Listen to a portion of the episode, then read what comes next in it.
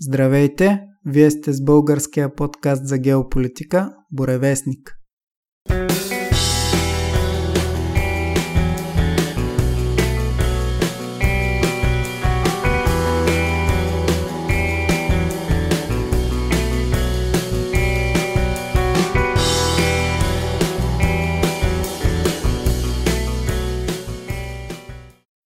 Днес отново ще ви запознаем с геополитическата роля на една от страните в Юго-Источна Азия.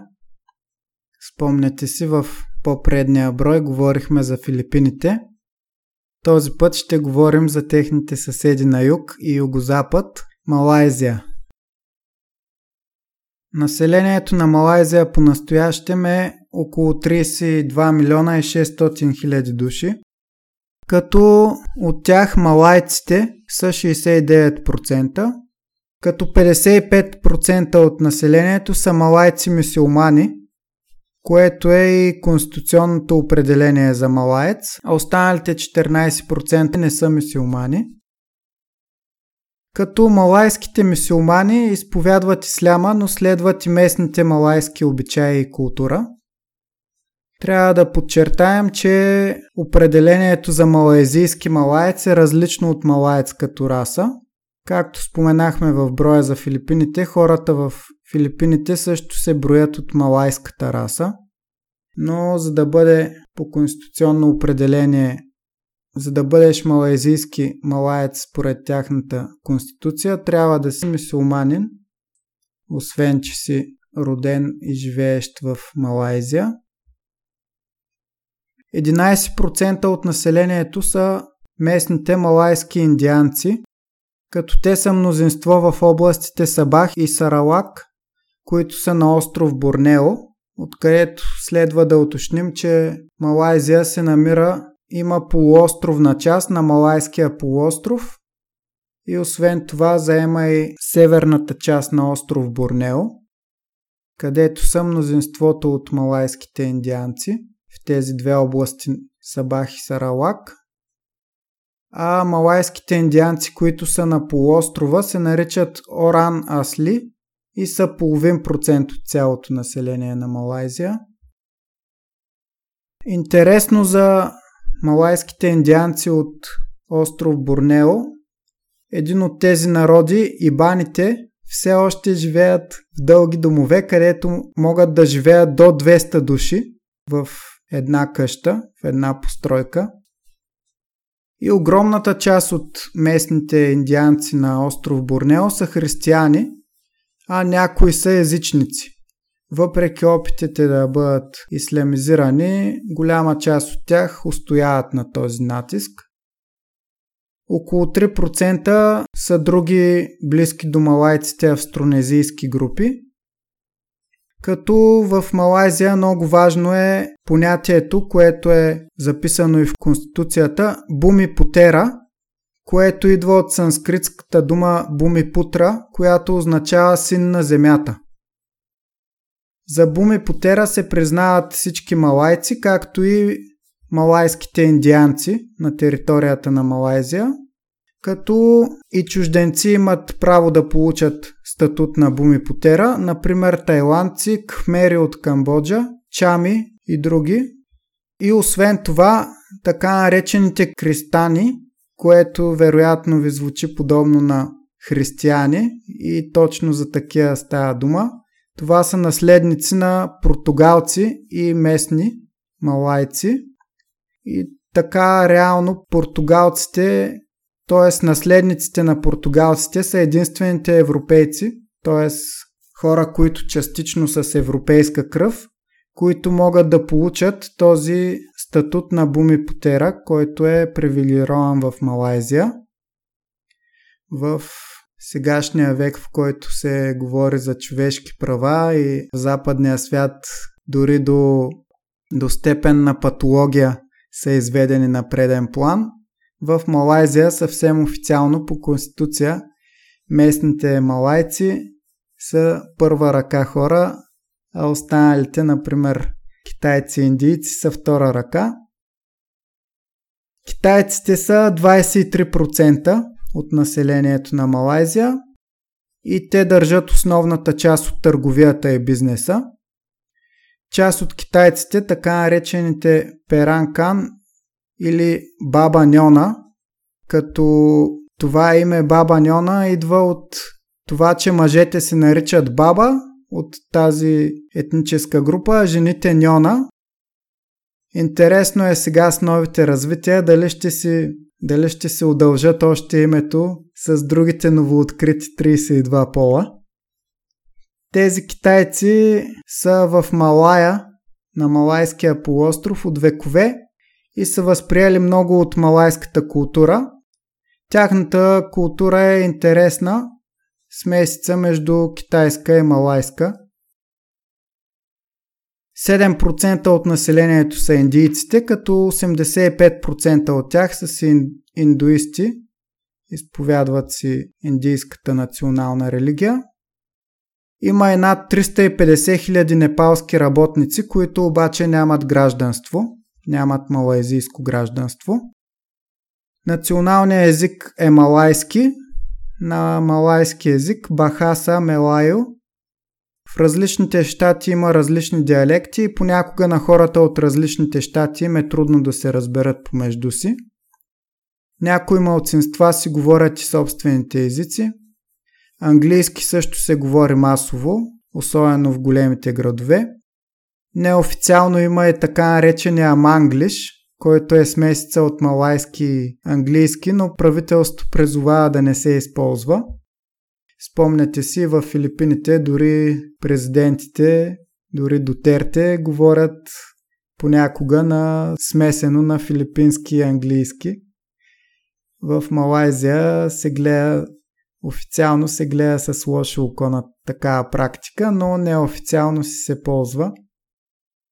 Китайците, които живеят в Малайзия, говорят на южно-китайски диалекти, а индийците говорят тамилски – има и много други местни езици, по-слабо разпространени. Като азбука първо се използва така наречената кауи, която е на основата на санскрит. 15 век арабите донасят джауи, която е на основата на арабски. Двете се използват паралелно известно време. В, в колониалния период идва и латиницата, която днес се използва и се е наложила най-вече заради европейското организиране на образователната система.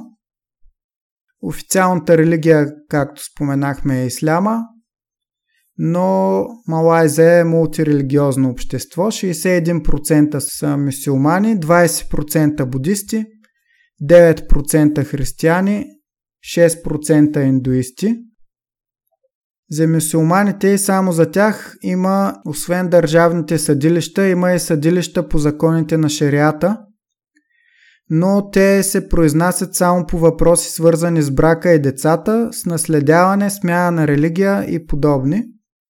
Сред мюсюлманите много строго се следят сексуалните действия, като е забранено на неженени двойки да остават насаме заедно.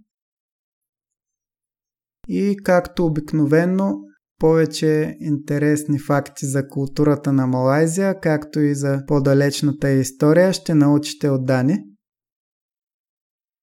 Както Владо спомена, от именно от тези 32 милиона човека, от около 80% от тях живеят върху полуострова.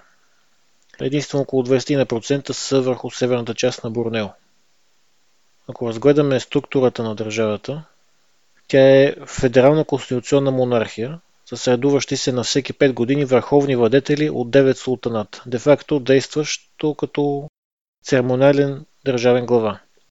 И страната е разделена на 13 щата или области и 3 федерални територии. Като 13-те щата, голямата част от тях реално са на полуострова и на Борнео са споменатите вече от Владо, Саралак и Сабах. Малайзия се намира на Евразийската плоча, и всъщност малазийците са доста по-защитени от природни бедствия, защото по-голямата част от земетресенията в региона ги поема Индонезия от юг, както и вулканичната активност, а пък тайфуните ги поемат Филипините. Въпреки, че е като цяло с почти тропичен климат, все пак има и място, на което има сняг в Малайзия. Това е най-високата точка, в която се намира на Бурнео, върх Кинабало, 4095 метра. Малайзия има голямо биоразнообразие и се смята, че тя е дом на най-голямата популация от черни пантери в света. Националният им символ е малайският тигър, който е изобразен на герба, за който ще стане дума след малко. Също така в Малайзия могат да се намерят орангутани, слонове, носорози, както и малайският тапир, който е различен от своя братовчет от Южна Америка, както е и една доста причудлива дългоноса маймуна, която с има огромен провиснал нос, която съм почти сигурен, че сте виждали по телевизията или в интернет някога. Малайзия е призната и в производството и износа си на петрол и палово масло. Тя е на второ място на износ на палово масло след Индонезия, както на електроника и гума. И относно гумата, също така тя е най-големият производител и износител на кондоми в света. Не е Китай, това е Малайзия. Също така малайзийците имат и тяхна собствена марка автомобили Протон. Тоест, след като имат достатъчно петрол и гума, имат необходимите ресурси да направят дизайн и да произведат собствени автомобили. Най-известната напитка, която малазийците често приготвят, е така нареченият чай тарик, който е млечен чай и буквално означава изтеглен чай. При приготвянето му трябва да се пресифа от един съд в друг, от разстояние около почти метър няколко пъти и също така има дори и състезание по правене на тарик. Звучи логично с оглед как се приготвя. Абсолютно. Има, може да погледнете в интернет. Сега заради пандемията това не се провежда, но има изключително добри изпълнения. Относно племената, които и Владо спомена и, и групите населяващи Малайзия, една доста интересна група са племето Буджао, които живеят в колиби с колове, висящи над водата и са известни ловци-гмуркачи, като могат да задържат дъха си до 15 минути, което е изключително дълго време. Ако това човек, който не е тренирал го прави, може да получи аневризма. Аневризма означава, например, могат да изгубят сетивност, не могат да говорят, да ходят, както и дълбочинна болест. И ловците гмуркачи от Буджао, това им се налага почти всеки ден, за да си намерят закуска. Относно традиционното облекло на малезиците, това, което се отличава е така нареченият тенголок. Това е представлява нещо като тънка кърпа за глава, леко наклонена на страни, като вероятно сте виждали. От културна гледна точка, малазистите се гордеят с техния народен танц жогет, в който удържат малки чадъри и танцуват мъже с жени, едни с други, с традиционни облекла. Също така те са известни с техния театър Мак Йонг. Той е сходен с този, който примерно сте виждали в Тайланд, с там където жените имат огромни ногти, изкуствено сложени и танцуват, както например танцуват част от индийците, нареждат се няколко човека един за друг и правят жестове сърце, но Мак Йонг се различава от това, както и традиционният театър на сенките. Интересен факт е, че малазиците имат тяхно признато бойно изкуство силат или пенчак силат, в което практикуващите се обличат в черни дрехи. Също така известно е традиционното тъчене на стан, сонкет, както и правенето на пъстрите ветрила, уау. Знамето на Малайзия има 14 редуващи се бяло и червени ленти, като в горният ляв ъгъл на син фон има жълт полумесец, символизиращ най-голямата религия в страната, както Владо спомена, над 60% от малазистите са мисиомани, и до него жълта звезда с 14 лъча. Тези 14 лъча и 14 ленти символизират 13-те провинции и един лъч общо за федералните територии. Преди време те са символизирали 14-те провинции заедно с Сингапур, но са го променили след като Сингапур става отделна държава. Синият цвят символизира обедението и лоялността на малезийците, а жълтото символизира монархията. Гербът представлява щит с два малайски тигъра отстрани, отляво от дясно, символизиращи сила и смелост. Над щита има изобразен обърнат надолу полумесец с 14-те лъча звезда над него, а под щита стои надписа Берсекуто Бертам Бамуто. Обединението е сила. Сходно на нашото Съединението прави силата, но при тях е факта обединението е сила. Да, много подобно. Да, изключително сходно. На щита са в горната половина на червен фон са поставени 5 златни криса. Или крис, това е традиционна малайзийска кама, която символизират исторически петте най-важни провинции с историческо значение. Като това са Джохор, Теренгано, Келантан, Кедах и Перлис. В долната лява половина на щита е изобразена палмата Пинданг и под нея е мостът Пенанг. В средната долна част на щита има три части. По средата е националното цвете хибискуса, а отстрани пък са самите съответни гербове на провинциите Саралак и Сабах. А в дясната част на щита е дървото Малака. Най-ранните човешки останки в Малайзия са намерени през 50-те години на миналия век в северната част на Борнео, датирани на почти 35 000 години. А първите постоянни заселници, които в последствие стават местни, са от народи, идващи от север, от континента, още преди 12 000 години, които се заселват на Борнео, Малака и после навлизат и по-надолу към Сумата. Тези протомалайци последствие били още по-повлияни от мигриращи племена и търговци, идващи от територията от Индия и Китай. Не след дълго будизмът и хиндуизмът навлезли в региона, като най-ранните текстове в региона били повлияни и последствие заменени от санскрит. През 7 век царството Шриваджия от Суматра с индийско влияние настъпвало и оставило своят отпечатък, владяйки голяма част от региона за цели 5 века. Като най-голям техен кос бил именно протокът Малака, контролирайки доста от морската търговия между Индийския океан и Южно-Китайско море. През 11 век обаче, с навлизането на мюсулманското влияние, Шриваджия почнала да залязва. Имайки повече смелост, богатите търговци и наемници около пролома Малака провъзгласили свое царство Малака.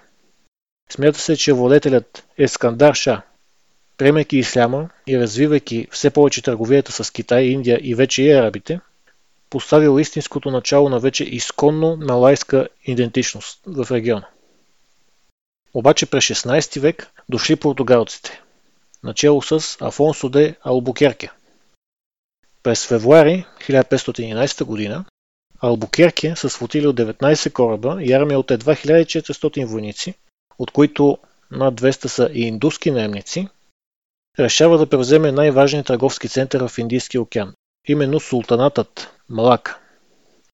Макар града да е построен основно от дърво и да няма сериозни укрепления, гарнизонът му наброява 20 000 войници и от около 2000 уръдия от различен калибър. Албукерке решава да действа дръско.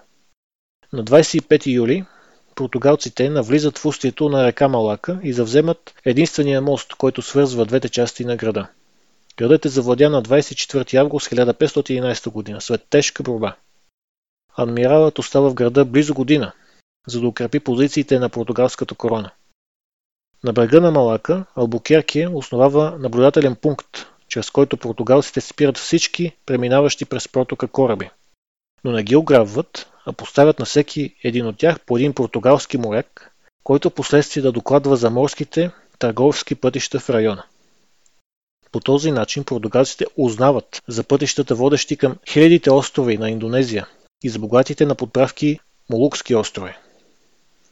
Междувременно, жителите на царство Малака били обединени от новото царство Джохор. Докато джохорците се мъчили да се отърват от португалците с десетилетия, холандците следели отблизо и решили да сключат спогодба с Джохор, помагайки им да отблъснат португалците. Но съдбата пак не била на страната на джохорците.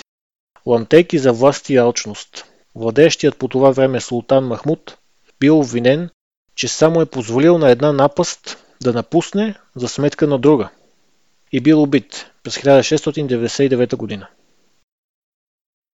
Следващите десетилетия били белязани от поредни преврати и вътрешни борби. И за капак идват британците, които прогресивно проявявали апетит към региона, които основават Джорджтаун в северната част на полуострова през 1786 година. И през 1800 година завладяват територията, на която се намира днешен Сингапур. Следващите две десетилетия холандците и британците работели заедно, за да държат само те контрола над протока и архипелага, като британците най-общо казано контролирали територията на днешна вече Малайзия, а холандците на днешна Индонезия. През 1857 година британците основават град Куала Лумпур, който град е известен и до днес със своите сгради близнаци Петронас. И Куала Лумпур всъщност в момента е именно столицата на Малайзия. В 19 век на Малайския полуостров има много наброй малки султанати, които англичаните се стремят да упражняват власт над тях по един или друг начин. 1874 година е подписан договора от Панкор, който е сключен от султана на Перак с англичаните и той реално повлича крак за колонизацията на Малая. С него един от кандидатите за султан получава английската подкрепа и с нея престола, но в замяна на тази английска подкрепа той приема условието да назначи британски резидент, който се меси доста стабилно във вътрешните работи на султаната, Перак. 1895 под натиска на Великобритания Четири от султанатите са обединени в така наречените федерирани малайски държави. Това са Селангор, Перак, Негери, Сембилан и Пахан. Начало на федерацията е британски генерален резидент, но в действителност един единствен път в годината са се събирали четиримата султани и англичанина, за да вземат решение по управлението. Това е първата наченка на обединена държава на Малайския полуостров по земите на днешна Малайзия. Куала Лумпур, която е столица на Селангор по това време, става своеобразна столица на федерираните малайски държави. По това време имаме още пет държави на Малайския полуостров, които са така наречените нефедерирани малайски държави – и които са точно петте камина герба, за които спомена Дани.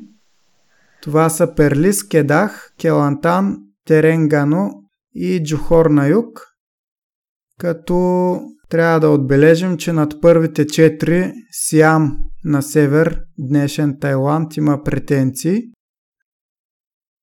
И освен тези общо станаха 9 султаната, 4 федерирани, 5 нефедерирани. Имаме и така наречените поселения по проливите Пенан, Диндин, Малака и Сингапур. Те си имат английски губернатор, като Сингапур е своеобразна столица на англичаните, а в северната част на остров Борнео, така нареченото Северно Борнео, е британски протекторат. Днес това е щатът Сабах. А на юг и югозапад, пак на Борнео, се намира Раджат по това време Саралак, който също е протекторат на Великобритания. Интересно е да се отбележи, че всъщност Северно Борнео по това време се управлява от британска фамилия Брук, която по наследственост си предава от баща на син управлението върху територията, на която по това време живеят доста рядко населени местни малайски индианци. В федерираните малайски държави се обединяват администрациите на четирите султаната и финансово по-богатите трябва да издържат по-бедните. Така 90-те години на 19 век Пахан е спасен от фалит от по-богатите в Съюза. Като цяло най-добре живеят нефедерираните малайски държави, които си запазват по-голяма независимост и възможността сами да решават вътрешните си работи. Като те са се съгласили да имат британски съветник, но не и резидент, като съветника, както предполага и названието му, просто дава съвети, с които султаните могат и да не се съобразяват. 1909 година е подписан английско-сиамския договор, с който Сиам се отказва от претенциите си над Перлис, Кедах, Келантан и Теренгано. Англичаните започват усилия да наложат своето влияние в тези четири до тогава нефедерирани малайски страни. И освен това, въпреки договорите, които имат с султаните и формалното владение върху по-голямата част от тези земи, вътрешните части на полуострова в началото на 20 век и на Северно Борнео са малко изследвани от англичаните и племената, които ги населяват, си живеят по-старому, без въобще да имат досек с колонизаторите и дори често се случва малайските племена да пленяват не малайци, които успеят да хванат и ги продават за роби. Като това се случва дори в началото на 20 век. По това време се засилва и добива и износа на кала и гума, в отговор на разширяващото се търсене в автомобилостроенето и други индустрии. Провежда се основно от англичаните индустриализация. Малайците се използват за ефтин труд и почти нищо от печалбите не се инвестира обратно в Малая. Още преди началото на 20 век Малая вече е номер едно по добив на Калай, а до 1924 година вече дава половината от цялата гума, която се произвежда по света. В независимия Келантан с излъз на източния бряг на Малайския полуостров, населението по това време е повече, отколкото в четирите федерирани малайски държави взети заедно. Понеже заради нарастващото население в Келантан става трудно да се изхранват, те заменят традиционното сухо съдение на ориз с водно, но увеличените доходи отиват основно за земевладелците. Почти нищо от тях не достига до обикновения земеделец. 1910 Келантан подписва с Великобритания двустранен договор, с който султана на Келантан приема защитата на Великобритания, както и съветник, но си запазва независимостта и отказва да се присъедини към федерираните малайски държави. Заради това споразумение местната аристокрация губи част от властта си от англичаните, като ключова е загубата на възможността да събират данъци и един отказ на местните водачи да вплащат данъците си, в крайна сметка довежда до възстанието на Ток Джангут, което в превод е стареца с дългата брада, от 1915 година в Южен Келантан – Възстаниците убиват полицай и изгарят къщи, включително на европейски земевладелци. Всъщност недоволството от властта, която е дадена на британците над местните, е основна причина толкова много хора да се включат във възстанието.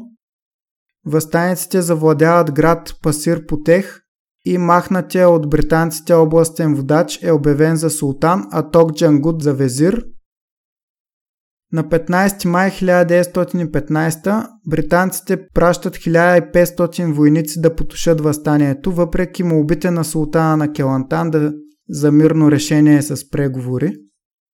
Възстаниците обаче научават за пристигането на войниците и се скриват в джунглата. Съответно, войниците се оттеглят обратно в Сингапур. По-късно са пратени 200 британски войници индийци, за втори опит за потушаване на възстанието. възстаниците отново се покриват в джунглата и индийците изгарят град Джерам, където е и дома на самия Ток Джангут, както и на много от възстаниците.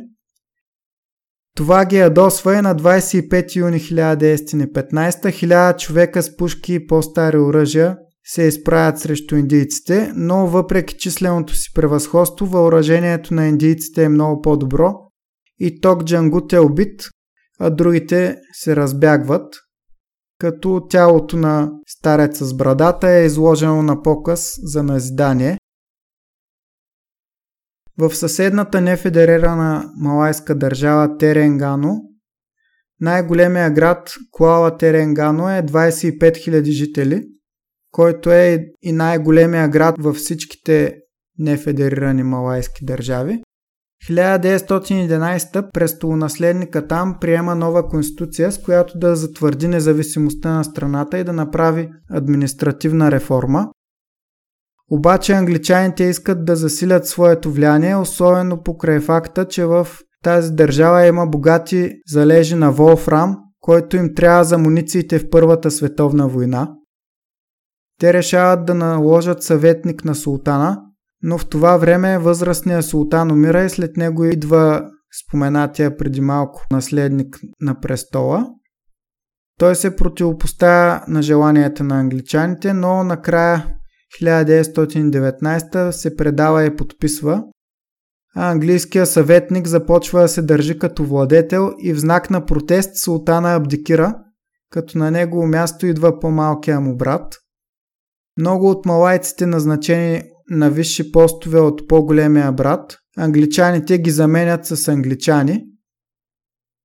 Освен това, англичаните решават да цивилизоват най-отдалечения и независим от централната власт район Улу Теренгано, като прокарват пътища, пращат там полиция, организират училища и налагат нови поземлени закони но местните там са свикнали да търгуват в натура и не успяват да плащат наложените нови данъци.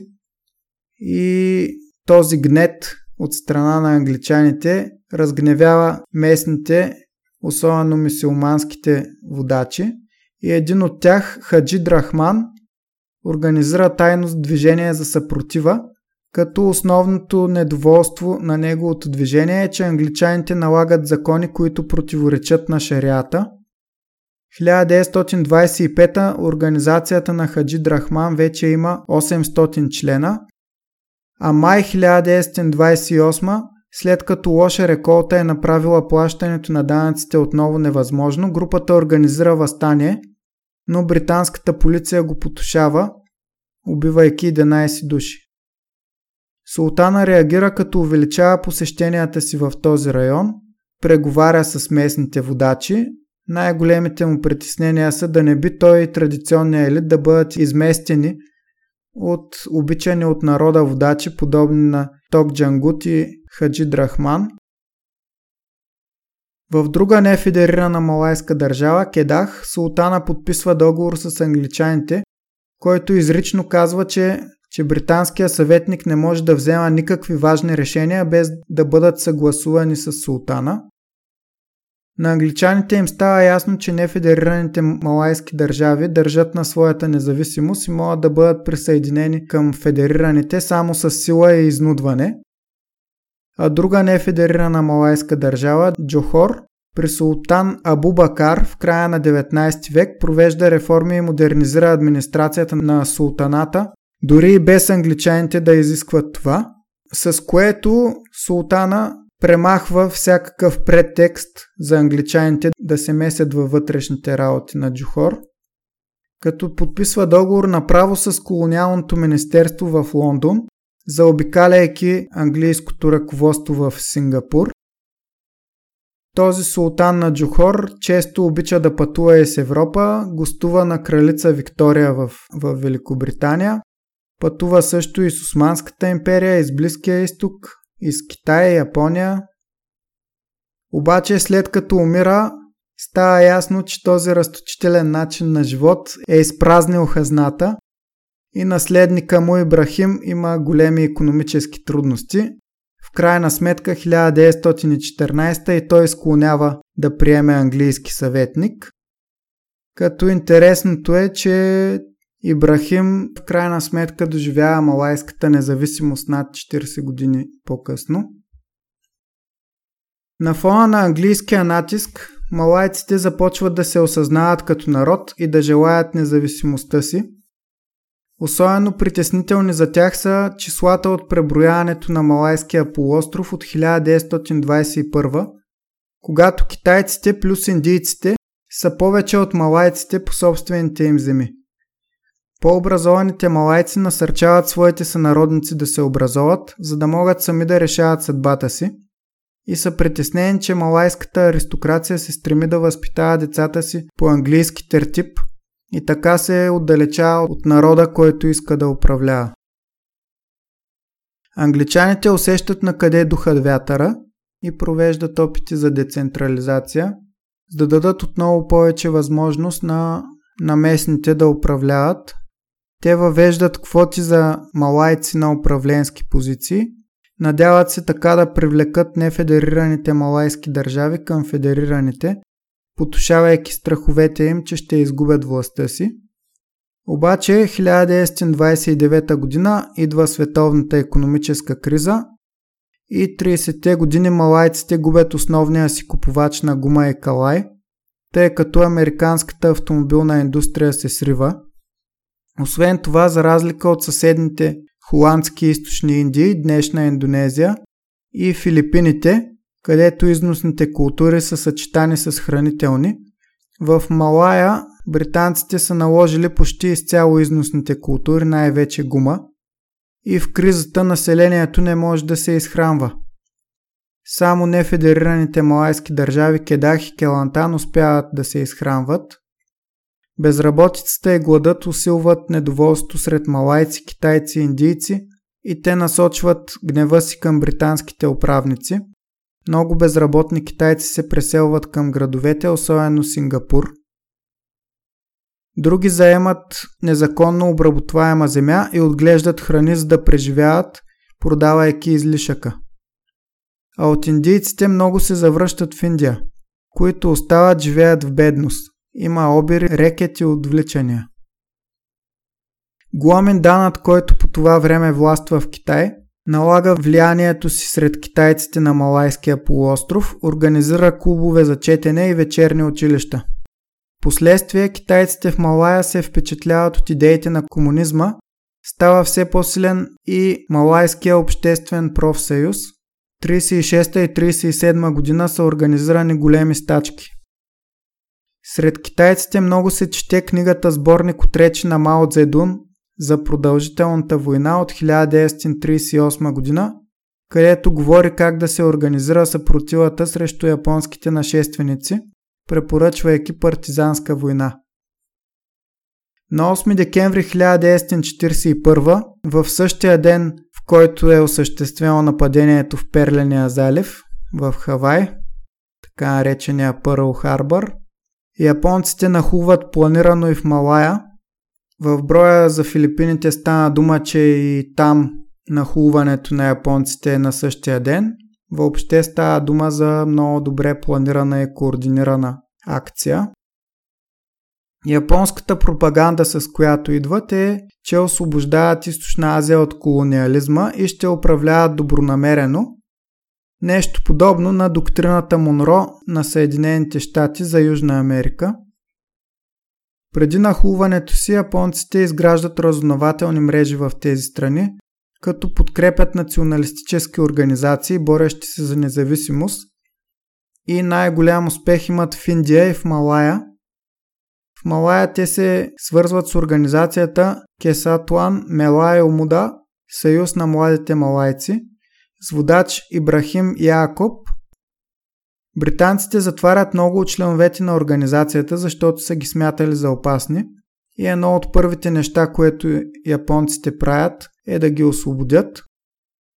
Заради връзките им с комунистите и малайската съпротива срещу Япония, последствие японците разпускат организацията, но Ибрахим Якоб застава начало на малайския клон на така наречената организация Защитници на Отечеството, която е военна част от индонезийци, която се бие на страната на японците с цел да защитава Индонезия и Малая от нашествието на съюзниците. Мнозина от членовете на Съюза на младите малайци, включително Якоб, стават политици след войната. Всъщност японците нахуват в Малая един час преди да нападнат Перлиния залив и битката им с посрещналите ги индийци, британски войници, се води начало на Втората световна война на Тихоокеанския фронт. Японците печелят с лекота и напредват стремително, смазвайки английската съпротива. Малко повече от месец по-късно, на 13 януари 1942, вече завземат и Куала Лумпур. Англичаните се оттеглят в Джохор и правят там защитна линия, но само 5 дни по-късно са сломени и се оттеглят в Сингапур. До края на януари японците завладяват целия Малайски полуостров и Северно Борнео, а до края на април е останалата част от Борнео, която е до тогава под холандска власт. Малайската комунистическа партия предлага на англичаните да им помага да водят партизанска война, ако им признаят официално партията.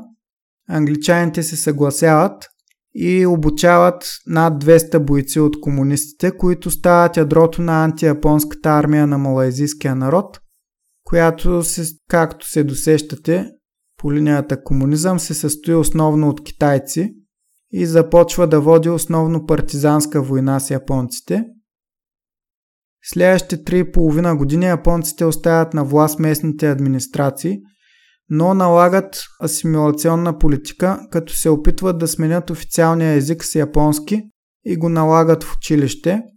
Освен това се набляга и на физическата подготовка, а малайци с възможности да станат част от администрацията в бъдеще са пращани в Япония за обучение.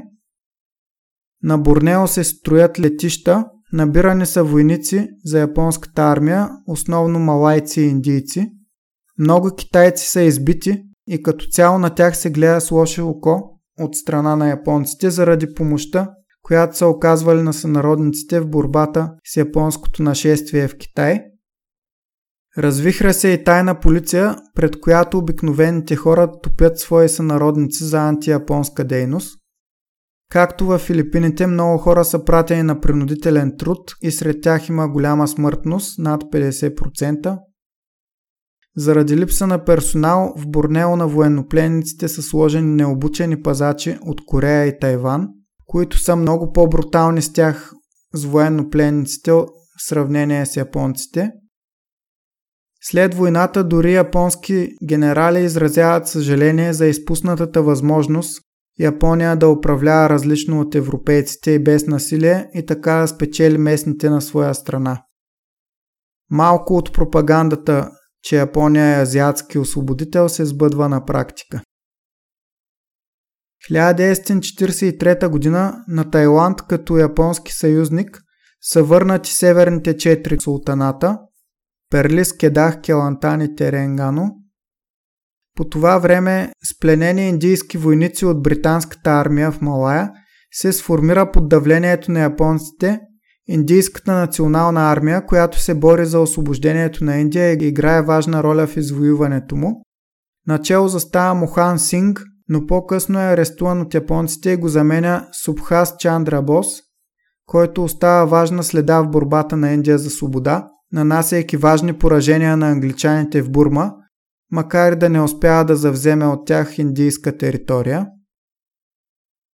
Най-успешното възстание срещу японците е на Борнео, което е водено от китаеца Албърт Клок, обучен от американците в Филипините. Той е подкрепен от местни вождове и, възползвайки се от рехавостта на японските войски в района, силите му успяват да завземат временно Джеселтън, днешна Кота Кинабало, столица на Северно Борнео, и още два града, убивайки 50-100 японеца.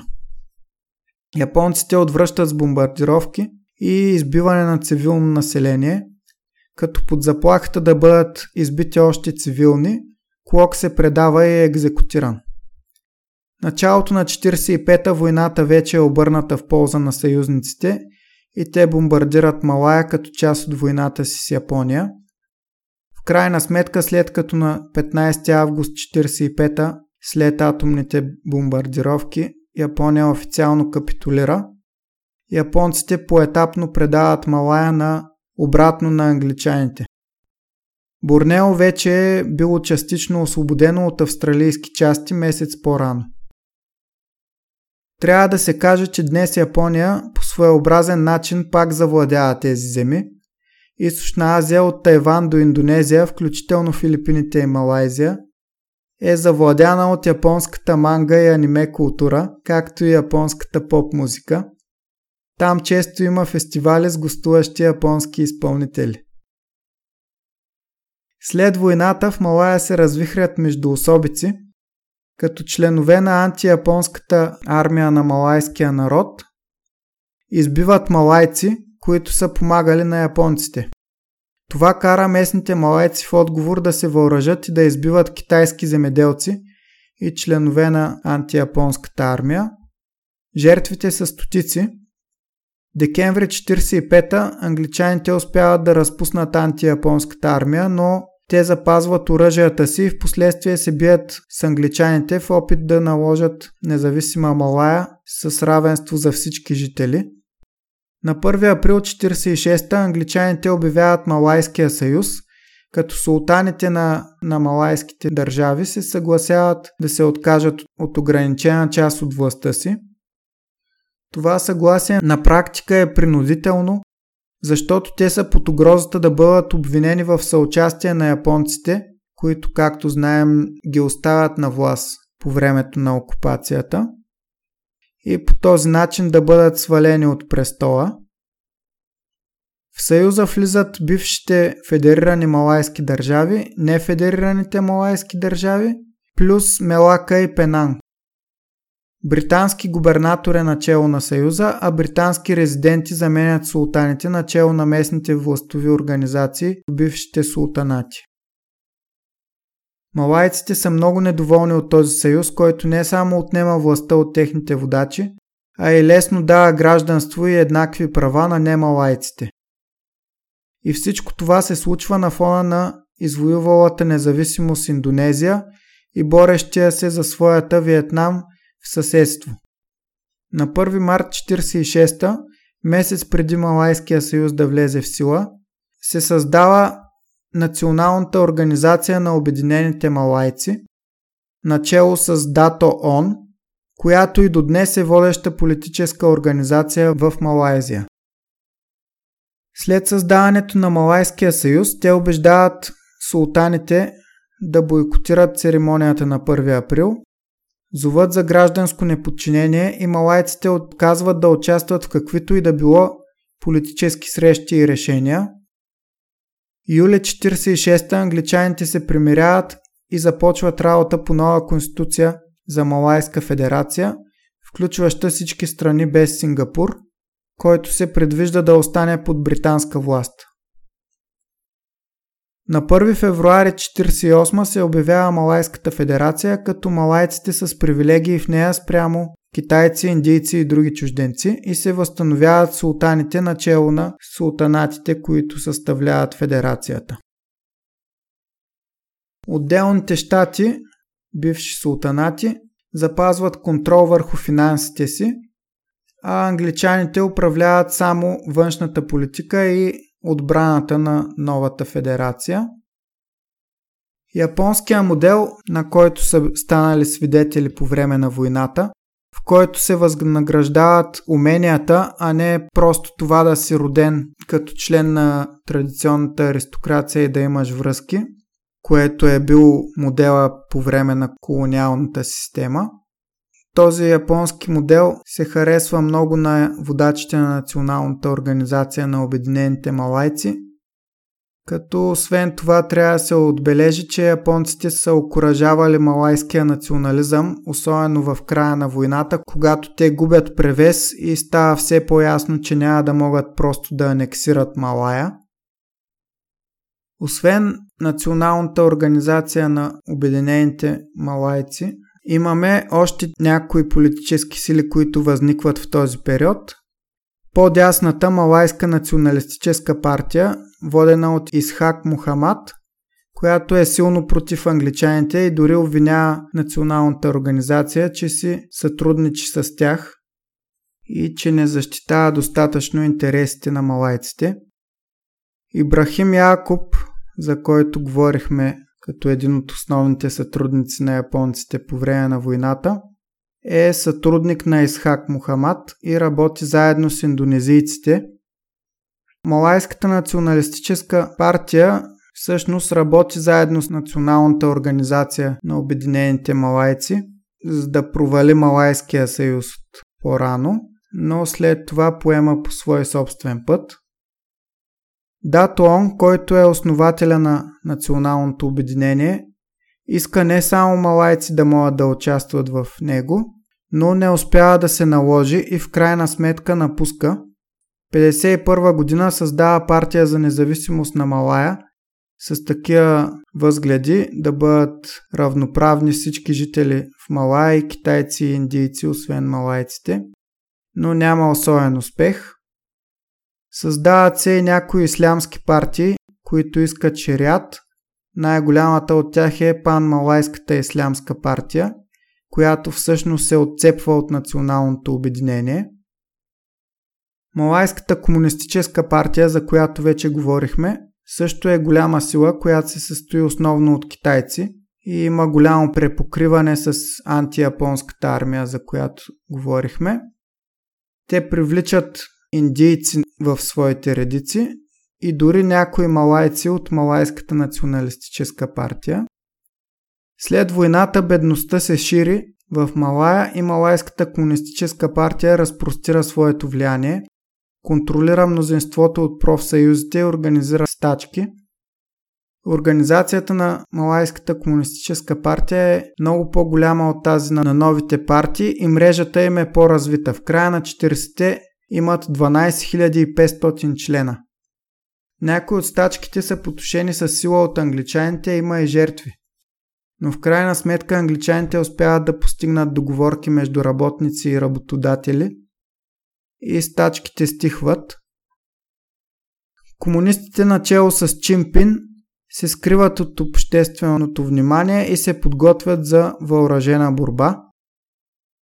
Запада вижда Малая като важна преграда пред разпространението на комунизма от Китай на юг и изток към Индонезия, а комунистите извършват терористични действия срещу британски мини и плантации, убиват и някои чужденци собственици, сътрудничат си с малайците, с малайските индианци Оран Асли в джунглите, много от които англичаните после заселват в градовете и стотици от тях умират, защото не могат да се приспособят и се чувстват като в затвор. Британците обявяват Малайската комунистическа партия извън закона и юли месец 1948 година обявяват извънредно положение, което продължава до 1960 Те се възползват от това и освен срещу симпатизантите на комунистите, правят чистка и срещу малайските националисти, Исхак Мухамад и други националистически водачи са пратени в затвора. Това води до разпада на Малайската националистическа партия през 1949 година. Китайците пострадват най-много, защото и за англичаните и за малайците всеки китаец се свързва с комунистите.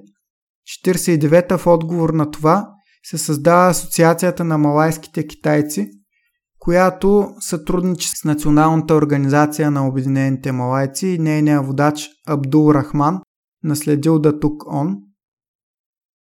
По-късно към тях се присъединява и Конгреса на малайските индийци и се създава така наречения съюз, коалицията, която ще доведе Малая до независимост. За това в крайна степен да успеят, спомага и факта, че в на водещи позиции в Националната организация на Обединените малайци се настаняват и хора обучавани от англичаните с намерение в последствие да те да запазят добри връзки с Великобритания. И такъв е и водача на Националната организация Абдул Рахман. 1951 година от комунистите е убит английския висш комисар, който на практика е министър-председател на Малайската федерация, Гърни, и неговия наследник Темплър обявява, че Малая ще получи право да се самоуправлява, ако има мир между народностите и комунистите бъдат спрени.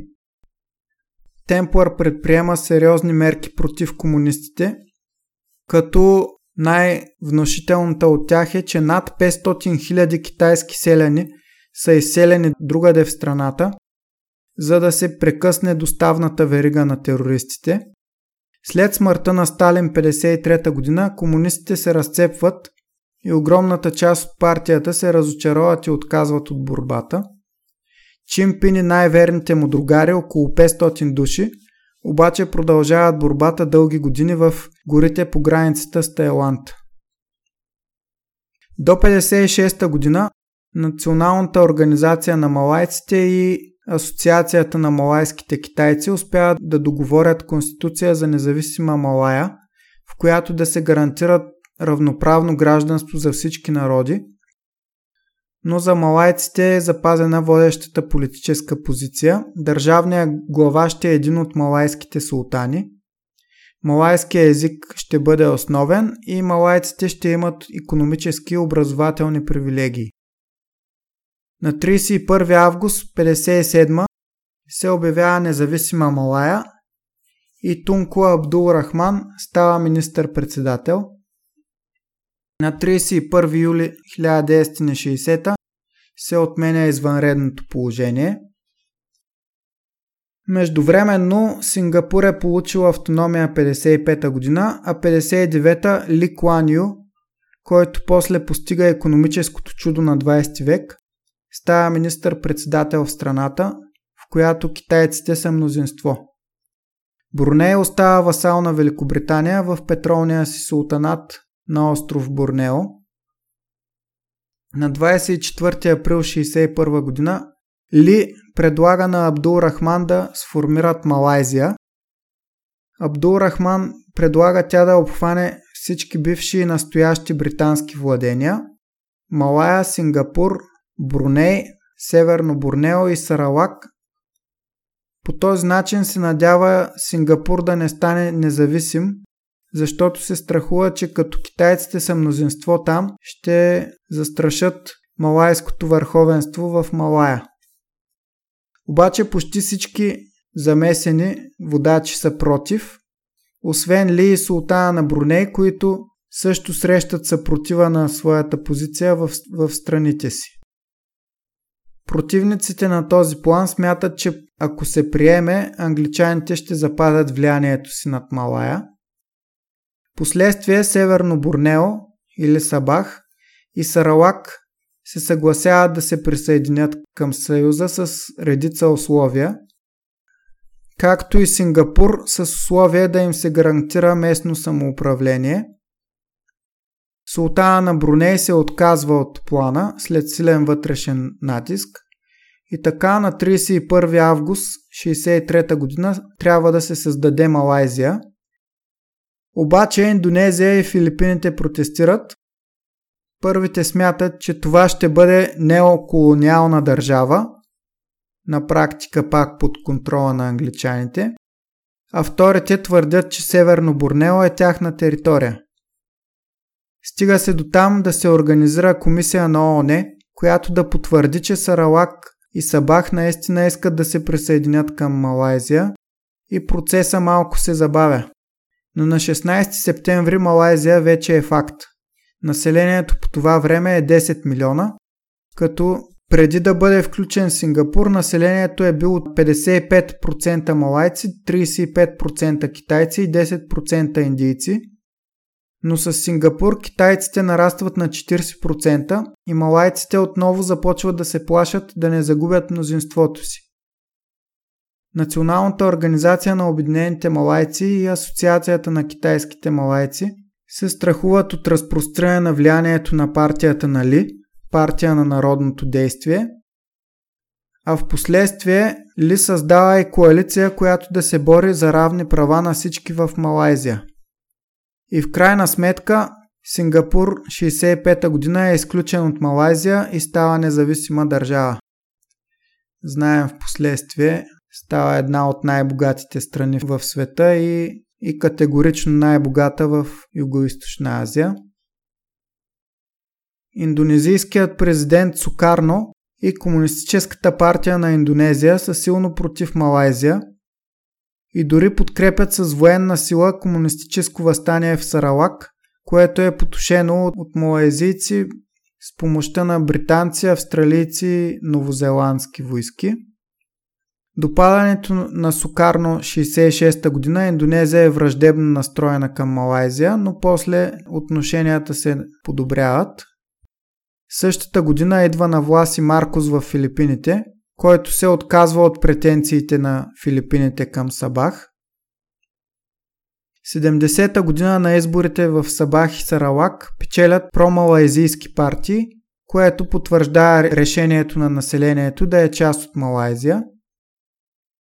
50-те и 60-те години малайзийските водачи се съсредоточават върху инфраструктура и индустриално развитие, строят се пътища, пристанища, заводи, изпълняват се петилетни планове, макар и Малайзия да не е социалистическа държава.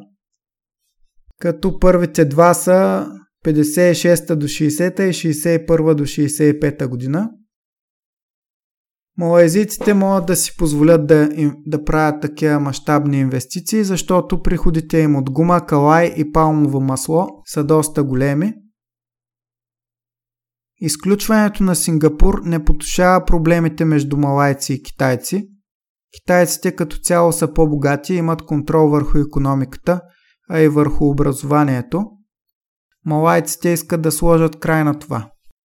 Тъй като няма силни опозиционни партии, споровете са в управляващата коалиция.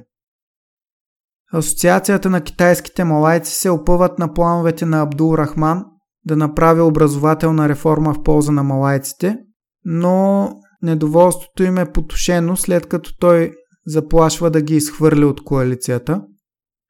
Приема се закон, според който след началното училище ще се преподава само на малайски и на английски. Китайци и индийци могат да изучават езиците си само в началното училище и са задължени да учат и малайски. Приемният изпит за Малайския университет ще е само на малайски, не на английски. Така отпадат китайски кандидат студенти – малайските училища получават и големи субсидии. И след тази очевидна загуба в рамките на коалицията, Асоциацията на китайските малайци губи подкрепата на китайците. От 66 до 70 година се приема новият петилетен план, наречен първи малайзийски план, който се съсредоточава върху селските райони – като там са прокарани пътища, строят се училища, болници и напоителни системи.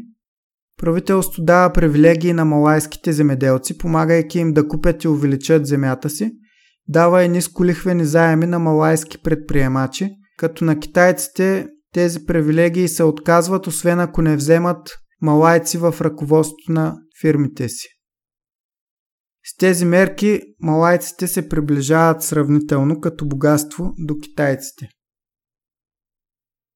Асоциацията на китайските малайци и Конгреса на индийските малайци губят подкрепа заради съучастието си в тази политика за привилегироване на малайците, а новата партия Малайзийско народно движение, накратко Геракан, движение на малайски, Привлича малайски интелектуалци и профсъюзни дейци, както и китайски и индийски търговци.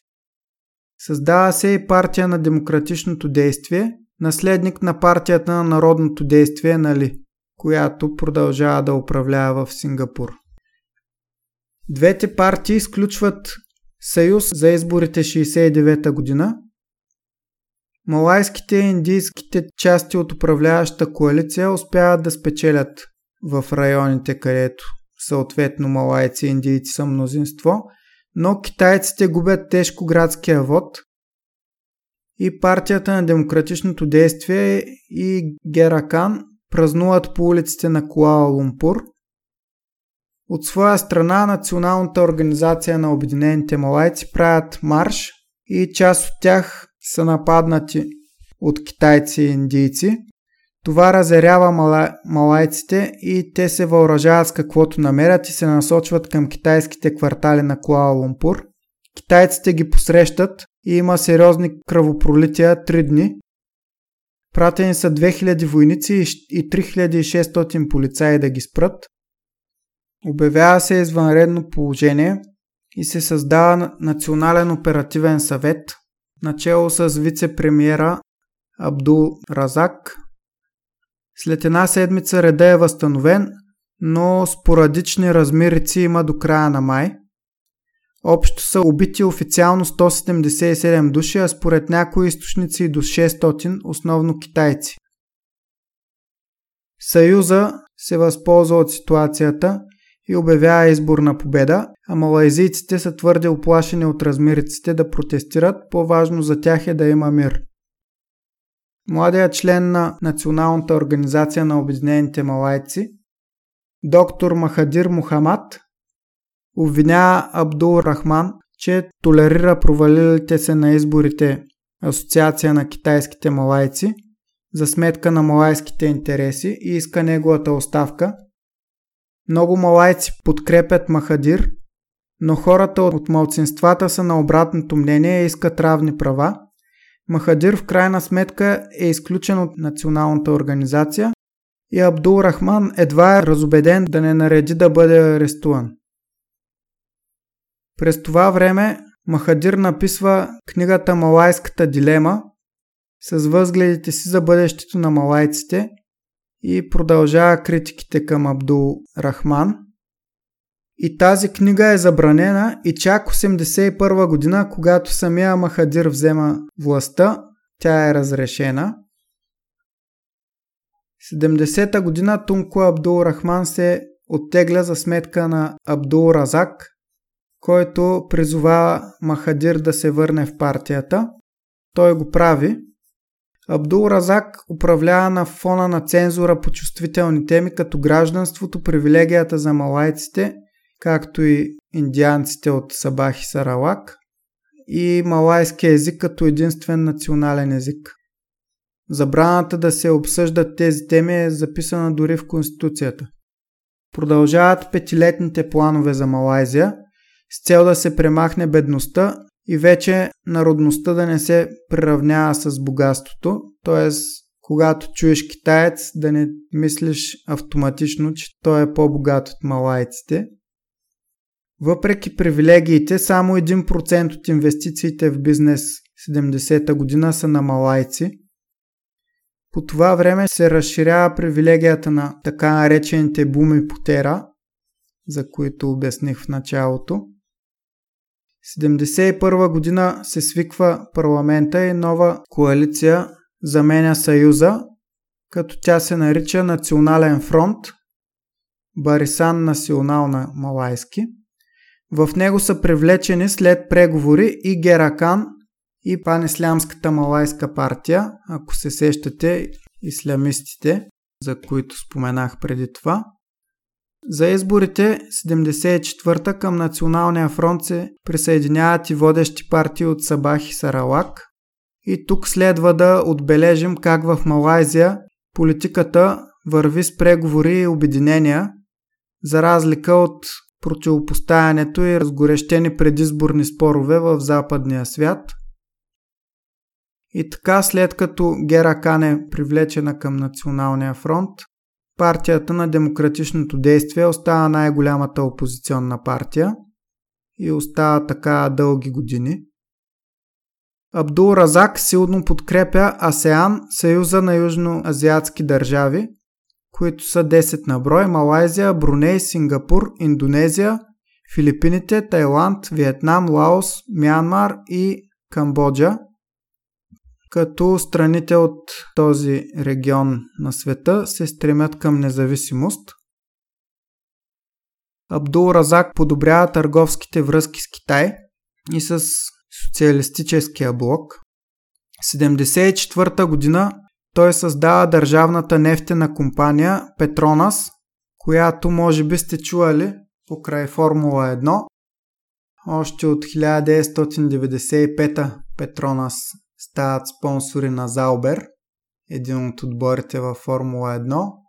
99-та успяват да спечелят възможността да бъде организирано състезание кръг от Формула 1 в Малайзия на пистата Сепан, като до 2017 там има кръг от Формула 1. А в момента са спонсори на дългогодишните вече шампиони Мерцедес, като дори са част от името на отбора, което е Мерцедес AMG Petronas. Абдул Разак също така отдава голямо значение на международния ислям, което остава и негово наследство след смъртта му. Той призовава богатите ислямски държави в Персийския залив да подпомагат по-бедните ислямски държави по света. 76-та година обаче Абдул Разак умира, което е повод за национален траур в Малайзия. Той е наследен от заместника си, сина на основателя на, на националната организация Дато Он, който е Хюсейн Он. Той избира доктор Махадир за заместник, което е малко неочаквано, защото те не са много близки. И както вече се е утвърдило като традиция през годините, това прави Махадир най-вероятния наследник на Хюсейн. И това назначение е прието на нож от последователите на Абдул Рахман, който е остро критикуван от Махадир преди години. Абдул Рахман, макар и вече да е извън активната политика, все още е изключително влиятелен в партията и неговите хора предприемат очерняне на ръководството, като пускат слухове, че някои от съветниците им от така нареченото интелектуално ляво са агенти на Малайската комунистическа партия, която по това време вече не е истинска заплаха за държавата, но все още в обществото има параноя свързана с тях. Министра на вътрешните работи Шафие нарежда да бъдат арестувани двама журналисти, от които със сила са изтръгнати признания, че са помагали на комунистите и те уличават и водещи фигури от националната организация, които са били близки до Абдул Разак, а и до сегашните ръководители. Обикновените малайци повярват на тази история и така властта е разклатена. Въпреки, че връзката между Хюсейн и Махадир не е близка и много от предложенията на Махадир са смятани за крайни от Хюсейн и отклоняване, все пак, 81 година след като се оттегля заради болест, Хюсейн предава властта на Махадир, който го наследява като министър-председател. Преди това Махадир е бил от 74 до 77 министър на образованието, а от 78 до 81 освен заместник министър-председател е и министър на международната търговия и индустрията – Махадир управлява в следващите 21 години. Може да сте го чували като Махатхир на български, но на малайски и х едно до друго се произнасят както на английски дис, т.е. на български е много по-близо до звука Д и затова аз го произнасям Махадир. Той поддържа усърдно образа си на човек от народа, много често общува с обикновени малайци. И 82 година на редовните избори, след като вече е станал министър-председател, Националния фронт печели с над 60% и той остава на поста. 83 година има интересен сблъсък между Махадир и държавния глава или монарх Агон на малайски. По това време, който, както спомена Дани, държавните глави се сменят на 5 години и се избират измежду султаните на отделните щати. Към този момент 83-та държавен глава е Ахмат от Пахан, поради факта, че и двамата кандидати за наследници на Ахмат са съмнителни типове и един от тях даже е бил осъден за убийство по-рано, за непредомишлено убийство. Махадир приема конституционни промени, които ограничават властта на монарха. Но Ахмад, подтикнат и от другите султани, се възпротивява. Махадир повежда народа на протести, пресата също е на негова страна, но консервативните малайци, мусулмани, както и китайците, застават на страната на султаните. В крайна сметка се постига компромис. Монарха запазва правото да въвежда извънредно положение, но ветото, което има право да налага, става преодолимо при повторно гласуване на парламента. При Махадир, който продължава новата економическа политика на предшественика си, до средата на 80-те економическия растеж ще се запазва, благодарение от части на държавната намеса в корпоративния сектор. Пример за подражание за Махадир е растежа на Япония и Южна Корея. Прави се приватизация на държавни предприятия, тъй като малайците имат предимства при нея и така Махадир се надява да създаде малайски предприемачи. Обвиняване, че дава държавни предприятия на поддръжници на Националната организация на Обединените малайци, които са близки до правителство. 1983 година е създаден Протон, за който спомена и Дани, производител на автомобили, който всъщност е взаимно начинание на малайзийското правителство и Мицубиши, японския машиностроителен концерн, който също прави автомобили. До края на 80-те, благодарение на протекционистката политика на Махадир, Протон излиза на печалба и до ден днешен е основен автомобилен производител в Юго-Источна Азия. До края на 80-те до 97 година, когато удря азиатската економическа криза, растежа е поне по 7% годишно, което издига Малайзия почти до равнището на развитите държави. Благодарение на ограниченията за вземане на чужди заеми и на по-строгия контрол върху банките, азиатската криза не удря Малайзия така тежко, както съседните страни – още 1999 година економиката на Малайзия влиза в нов растеж, за разлика например от Тайланд, където това става две години по-късно. През 80-те години политиката за привилегии на Буми Потера дава резултати и се създава средна класа от издигнали се в професиите си малайци, които образуват гръбнака на подкрепата за Махадир. В този период и все повече жени се издигат професионално. Но всъщност, макар и по-малко хора да живеят в бедност, пропаста между бедни и богати расте, като при малайците е особено видима. През 80-те и 90-те има опити малайските индианци, Оран Асли, които са половин процент от населението, да бъдат асимилирани, като ги накарат да приемат исляма и да живеят в градовете. Повечето обаче отказват. Местните жители в Сабах бившето северно Борнео, така наречените кадазани, които са основно християни, също се активизират в този период и тяхната партия в Сабах се представя добре на изборите. Махадир, след като първоначално се опитва да ги пренебрегне, 86-та година ги кани в Националния фронт. 80-те години ислямът се засилва сред малайците и пан-ислямската Малайска партия заема по-радикални ислямистски позиции. Махадир отговаря на това, като привлича в Националната организация на Обединените малайци някои обичани от народа ислямски водачи, но по-крайните ислямски секти ги преследва. Явно тези мерки са успешни, защото пан-ислямската малайска партия губи категорично и печели само едно депутатско място на изборите 86 година. 87 Махадир е предизвикан за водаческото място в националната организация от Разали Хамза, който е подкрепен от бившия вице-премьер на Махадир Муса. Борбата е сериозна, като на страната на Махадир е монархът по това време Искандар, който всъщност е осъдения за непредомишлено убийство, за когото споменах по-рано. На страната на Махадир са и журналистите и повечето от силните в партията.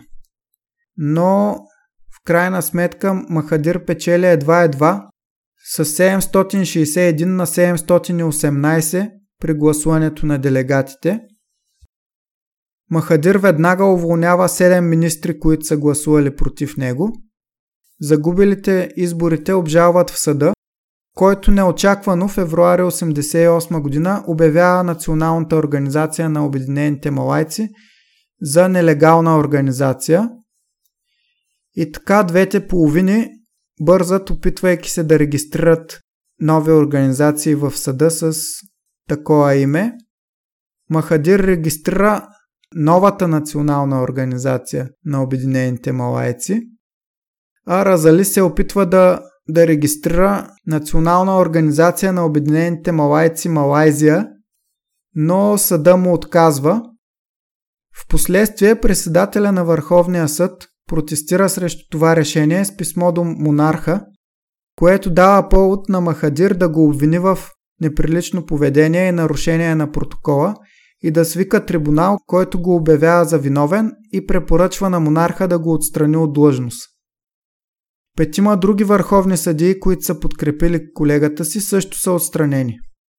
В крайна сметка с подкрепата на бившите министър-председатели Абдул Рахман и Хюсейн Он, Разали регистрира партия на име Семангат 46, а Махадир се налага в своеобразната вътрешна война, националната организация и укрепва властта си. По същото време, след назначаване в китайски училища на малайски ръководители, които дори не говорят китайски, има протести от страна на китайците и отново контрапротести на малайците. За да избегне повторение на кръвопролитията от 69-та година, Махадир праща полицията да арестува протестиращите китайци, като са арестувани и водача и други народни представители от партията на демократичното действие, основната опозиция, както споменахме. Три опозиционни вестника са затворени. 89-та Махадир преживява сърдечен удар, но се възстановява успешно и печели изборите 90-та категорично. Семангат 46, които са подкрепени от християните в Сабах, които се отцепват от Националния фронт, печелят само 8 от 180 места в парламента срещу 127 места за Националния фронт. Това има лоши последици за Сабах. Водача на партията е обвинен в корупция и правителството прекратява финансирането за областта Сабах. Като цяло хората на Борнео са ощетени от правителството Например, там се добива една трета от нефта, но получават едва 5% от приходите. 1991 година Махадир обявява визия 2020, чиято цел е да превърне Малайзия в развита страна за 30 години. Като част от нея са свалени някои от економическите привилегии за Буми Потера. Голям успех има с намаляването на бедността, под 9% от малайзийците са бедни. Назначава за финансов министър 1991 година Ануар Ибрахим, който успява да проведе успешно економическите политики на правителството. По това време, заедно с другите страни от АСЕАН, Малайзия си прави и добра реклама като туристическа дестинация и привлича понад 7 милиона туристи годишно. 1994 година, след като става скандал с сина на султан Искандар, с нови конституционни поправки властта на монарха е орязана още повече и някои изследователи казват във връзка с това, че по този начин Махадир е станал некоронования владетел на Малайзия. 1995 година, благодарение на економическите успехи, Националния фронт отново печели изборите с лекота. Обаче 97-ма, както споменахме, удря азиатската финансова криза и първоначално Малайзия е ударена доста тежко. Обесценява се валутата рингит и борсовия индекс пада до една четвърт от стоиността си. Финансовия министр Ануар следва препоръките на Международния валутен фонд и намалява разходите на правителството и вдига лихвите – обаче това влушава нещата и самия Махадир 98 отменя тези мерки, уволнява Ануар като министър и свой до тогавашен заместник, връзва рингита към долара и една година след това Малайзия се възстановява от кризата, втрещавайки Международния валутен фонд и финансисти по света. Махадир може вече да прибавя към своите заслуги към Малайзия и спасител на малайзийската економика. Ануар, който е бесен от това развитие, започва да критикува Махадир, говори за толерантност и социална справедливост и набира сериозна обществена подкрепа, но в крайна сметка е осъден и пратен в затвора.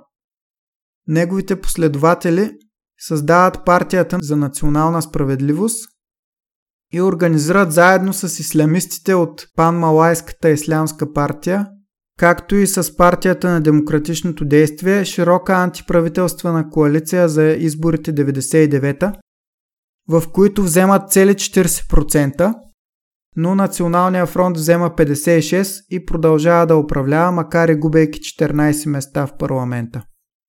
След това опозиционната коалиция се разпада, което е логично за един съюз между ислямисти и либерали. Във външната политика Махадир продължава политиката на Абдул Разак за необвързване с водещите световни сили. Често изнася впечатляващи речи на международни форуми и така Малайзия влиза в центъра на вниманието – Критикува британците и други бивши колонизатори за експлоатацията на бившите им колонии. Призовава бившите колонии да се стремят към независимост. 1997 година критикува Универсалната декларация за човешки права, като казва, че за Юго-Источна Азия е по-важен економическия растеж, отколкото гражданските свободи.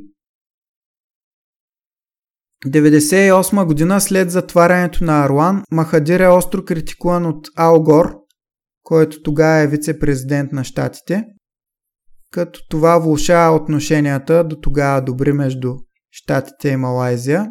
И в последствие Махадир критикува щатите за военните намеси по света, особено при Буш младши, като свири на ислямската струна, тъй като знаем американците нападнаха мисиомански страни като Афганистан и Ирак.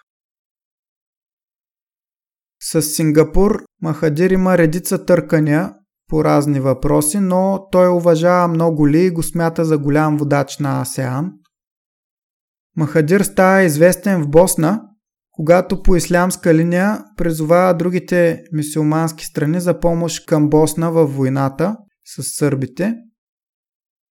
Известен е също така, като критик на Израел и евреите като цяло, обвинява ги за убийствата на мусулманите във войните в Близкия изток, критикува силно отношението на Израел към палестинците и смята щатите и Запада като цяло за съучастник на Израел в тези престъпления. 2003 година Махадир се оттегля и го наследява заместника му Абдулах Ахмад Бадауи. Той обещава реформи и това е достатъчно да свие подкрепата на опозиционната коалиция, която взема едва 24% на изборите 2004. Всъщност, резултата, който се получава на тези избори, ни подсказва, че може би оттеглянето на Махадир е добре пресметнат ход, който да запази властта на партията му след като за над 20 години начало на страната се е натрупала и доста отрицателна енергия срещу него. По-късно през 2004 Ануар е освободен от затвора и благодари изрично на Абдулах за това. Абдулах се отказва от грандиозните економически планове на Махадир – обаче неговия по-мек подход позволява на опозицията да се организира наново и на изборите 2008 Националния фронт губи цели 58 места в парламента и печели само с 51% срещу 47% за опозиционната коалиция, която е водена от жената на Ануар. Абдулах започва втори мандат, но Махадир, който е междувременно е преживял два нови сърдечни удара и 2007 са му сложили байпас, го критикува за ужасяващото представяне на изборите, а сина му, сина на Махадир, Мухрис, призовава Абдулах да подаде оставка. Махадир дори напуска партията и казва, че няма да се върне, докато Абдулах не се оттегли. Абдулах в крайна сметка се огъва под този натиск и 2009 се оттегля, наследява го Наджиб Абдул-Разак, син на бившия министър-председател. Съответно Махадир се връща в партията. Наджиб маха забраната върху някои опозиционни вестници, освобождава и политически затворници, разширява гражданските права, но заявява ясно на международните организации, че в Малайзия ще има граждански права само в рамките на исляма, си реч хомосексуалисти и подобни да не се надяват на промяна на положението за тях. Естествено, това предизвиква критики от Запада. 2014 година Махадир дори намеква, че 11 септември може да е режисиран от американското правителство. 2015 в Малайзия избухва голям скандал, в който Наджип е обвинен, че е присвоил 700 милиона долара от Държавната компания за стратегическо развитие. Следват масови протести и мнозина, включително Ануар и Махадир, го презовават да подаде оставка. Наджип чисти от партията си критиците, сменя заместника си, забранява два вестника и си дава още по-големи правомощия. Махадир напуска отново Националната организация на Обединените малайци през 2016 и създава Малайзийската обединена партия на местните.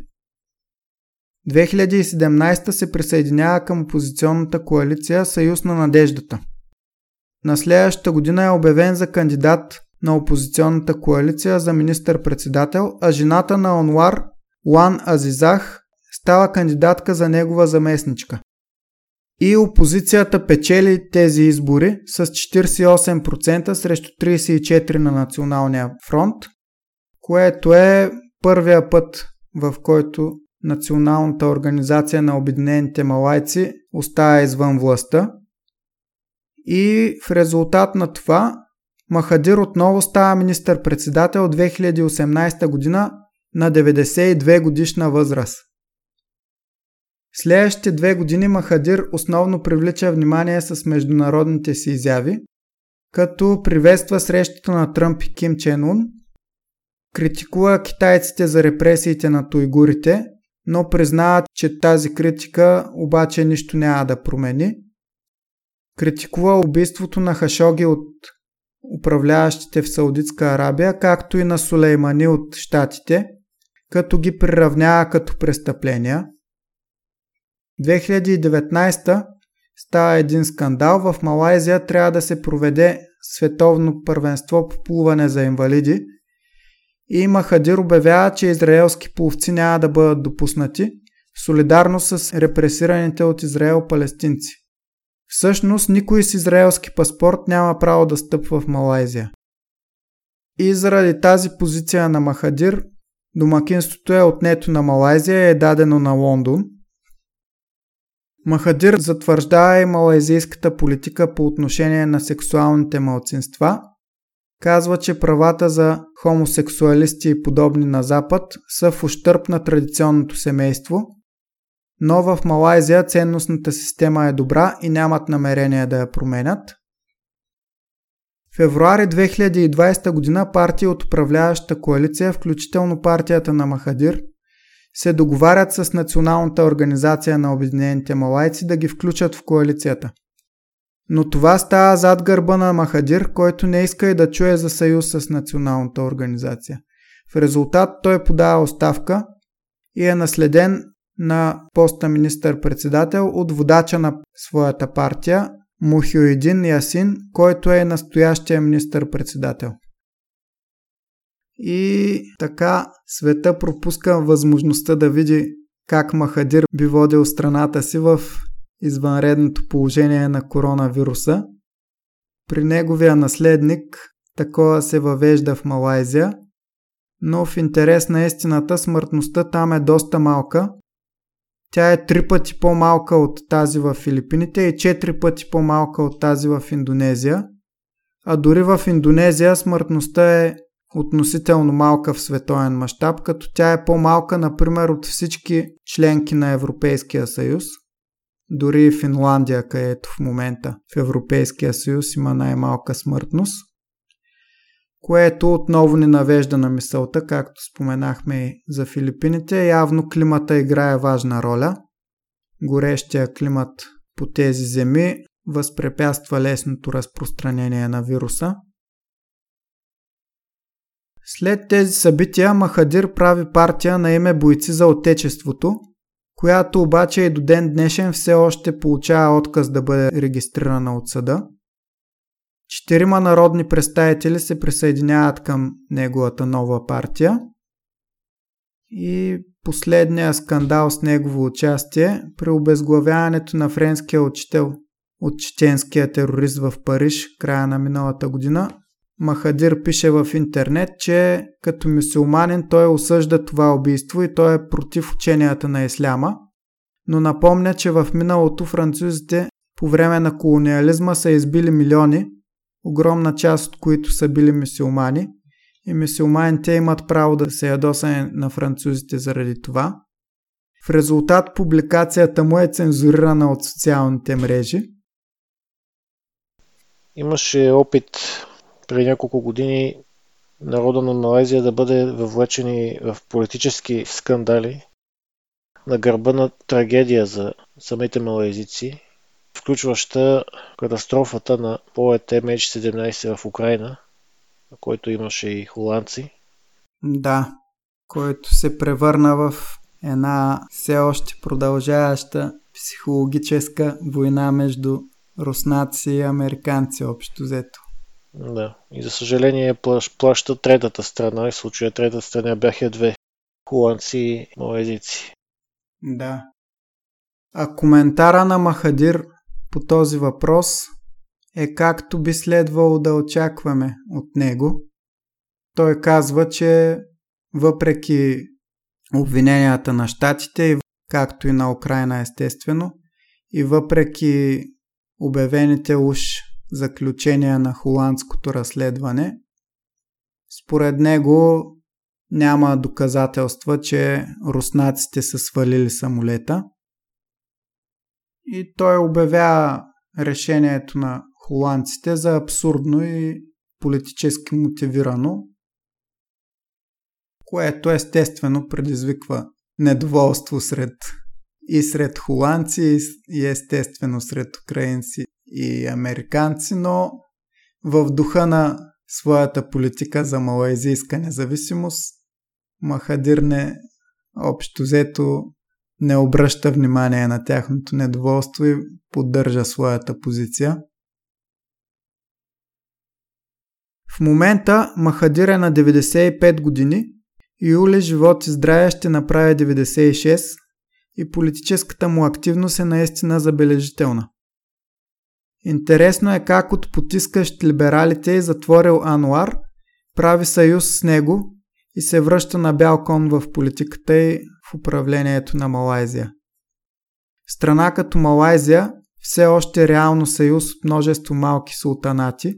Съюзите и умението да привличаш представители на разнородните политически интереси към себе си са основния фактор в политиката.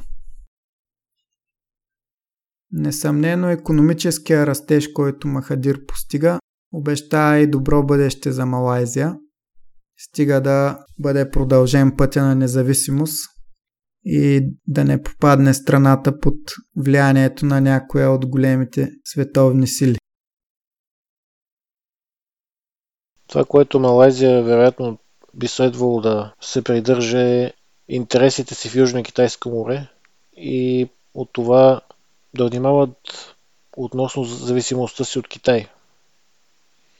Но все пак, имайки такъв опитен политик, който е пример и за други, с такава кариера, както Владо обясни, вярвам, че ще направят правилния избор. Да, несъмнено Китай има и ще има влияние с оглед китайците, които са най-голямото малцинство в Малайзия и както споменахме и до ден днешен държат огромната част от бизнеса. Но определено политиката на независимост води до много и економически и духовни победи за Малайзия. така че няма причина тя да не бъде продължена, ако наследниците на Махадир наистина са способни и милеят за страната си. И с това завършваме нашия 22 брой. Както винаги, в края ще ви напомним, че можете да задавате своите въпроси на електронна поща borevestnik.podcast.abv.bg Можете да ни пишете и в нашата група във Facebook Боревестник клуб за геополитика, където вече имаме над 3000 члена и има доста интересни дискусии на геополитически теми. Можете също да следите нашата страница Боревестник български подкаст за геополитика във Facebook, да четете нашите кратки разбори и преводи на чуждестранни статии на сайта borevestnik-bg.com и ако ни слушате в YouTube и все още не сте се абонирали за нашия канал, ви призоваваме да го направите. Съвсем лесно е и ще получавате известия, когато публикуваме нови видеа. А както може би сте забелязали, ако не следите в YouTube, последните месеци пускаме части от целите броеве за по-лесно и по-кратко прослушване, както и предоставящи на слушателя възможност да си избере кои точно части от броя да изслуша, кои са му по-интересни, кои не толкова. Така че, абонирайки се за канала, ще получавате известия и за тези откази, когато ги публикуваме. Благодарим ви, че ни слушате. Дани, благодаря ти за участието. Благодаря и аз и уважаеми слушатели, естествено харесайте, ако ви харесва, ако не ви харесва палец надолу, коментирайте. Като цяло дискусията се ражда истината. И да се надяваме, че на предстоящите избори ще успеем да изберем управление, което да надгради на постигнатото до сега и няма да изостави нашите позиции по важни въпроси, като македонския въпрос.